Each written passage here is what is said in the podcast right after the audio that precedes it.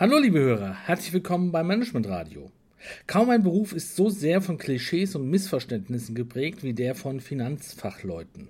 Sei es der Controller, der als ewig währender Störfaktor mutmaßlich jede Kreativität und Innovation unter dem Löschschaum der Zahlen erstickt, oder der überhebliche CFO, der meint, anhand strategischer Kennzahlen mindestens das gesamte Unternehmen erklären zu können, wenn nicht gleich die ganze Welt.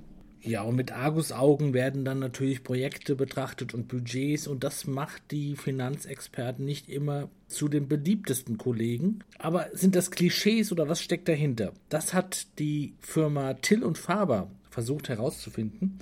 Till und Faber ist ein Interim-Provider für Finanzpositionen und hat 100 mittelständische Unternehmen befragt nach ihren Erfahrungen mit Finanzexperten. Am Telefon habe ich jetzt Thomas Till. Er ist Partner von Till und Faber und wird uns über die Studie berichten. Hallo, Herr Till. Guten Tag, Herr Eck. Herr Till, welche Klischees von Finanzmitarbeitern existieren in Unternehmen und weshalb? Also Finanzer sind, werden oft bezeichnet als Erbsenzähler, Pfennigfuchser, nisten sich in das Büro ein, sind wenig kommunikativ, haben auch keinen Sinn für Humor und wollen nur sparen. Also oft ist bei den Leuten auch der verschobene und unkommunikative Buchhalter in den Köpfen der Nicht-Finanzler.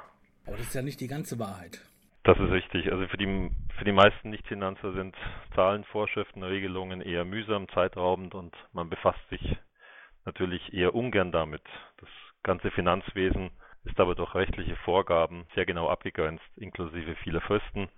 Und das erfordert meist dann akribisches Arbeiten. Also um umgestört zu sein, haben sich die Finanzler früher in ihre Büros zurückgezogen und die Aufgaben eher autark erledigt.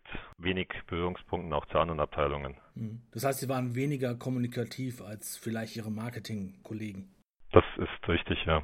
Also auch aufgrund der, der arbeitstechnischen Begebenheiten. Welche Fach- und persönlichen Kompetenzen brauchen denn Finanzmitarbeiter? Welche sind da wichtig und welche werden in der Zukunft vielleicht noch eine wichtigere Rolle spielen? Von den Fachkompetenzen werden also neben Spezialisten wie zum Beispiel Treasurer und Einkaufscontroller oft auch gute Allrounder gefragt. Also umso höher die Position, aber umso mehr geht es auch um die Führung und Spezialkenntnisse übernehmen dann äh, die Mitarbeiter der Führungskraft. Von den persönlichen Kompetenzen ist es sehr wichtig, auch Weitsicht zu haben. Dann emotionale Intelligenz wird immer wichtiger, da auch Finanzmitarbeiter verstärkt mit Geschäftspartnern, Kunden und auch Kollegen arbeiten müssen.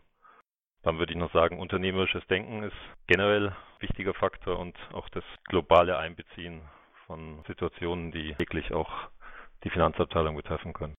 Jetzt haben Sie gesagt, dass die Kollegen sich gerne in ihr Zimmer verschließen, um die Sachen abzuarbeiten.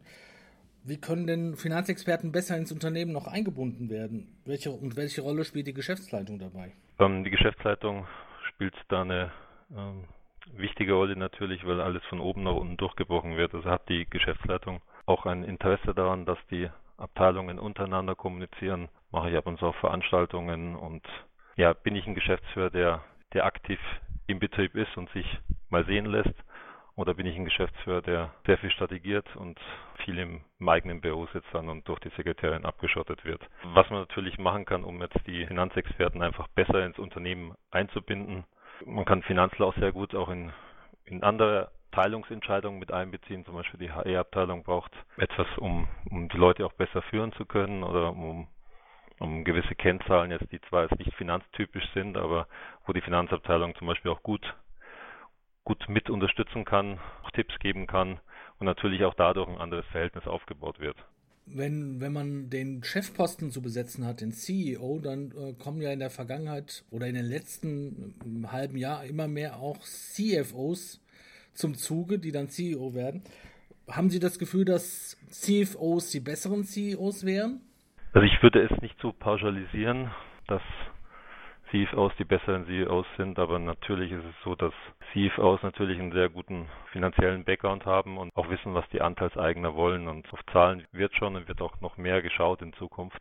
Die besseren CEOs sind CFOs aus meiner Sicht, wenn diese also nicht nur die reinen Finanzler sind, sondern auch die üblichen CEO-Qualitäten haben, also gute Strategen, hohe Motivationsfähigkeit, äh, das Mitnehmen der Mitarbeiter, und einfach eine sehr gute Kommunikation. Und wenn das gegeben ist, dann ja, dann sind CFOs auch die besseren CEOs. Sie beschäftigen sich ja schon seit vielen äh, Jahren mit Finanzexperten, mit dem Thema Finanzen. Was macht Till und Faber genau?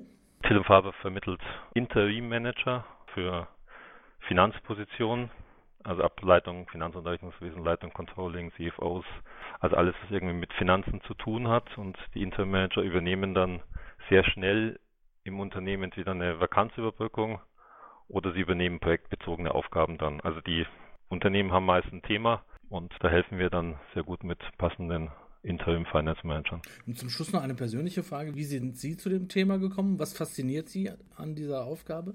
Also mich fasziniert zum einen das, also mein Background ist äh, Finanzen, das habe ich mehr als 25 Jahre gemacht, also alles von, von Buchhaltung bis Controlling und so auch kaufmännische Geschäftsführung. Und mir interessiert einfach die Verbindung von Finanzen und, und Menschen. Also es macht mir sehr viel Spaß, auch mit kundenseitig auch zu sprechen und auch mit den Interim-Managern, weil man halt sehr, sehr unterschiedliche Persönlichkeiten und auch Werteorientierungen mitbekommt. Und das macht mir sehr viel Freude. Die Studie und weitere Informationen können unsere Hörer wieder abrufen äh, über den Link im Teaser oder bei Ihnen anfordern, die Studie.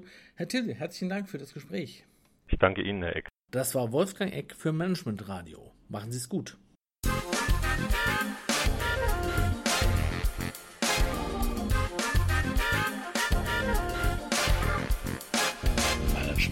Radio, voice of management, and social media.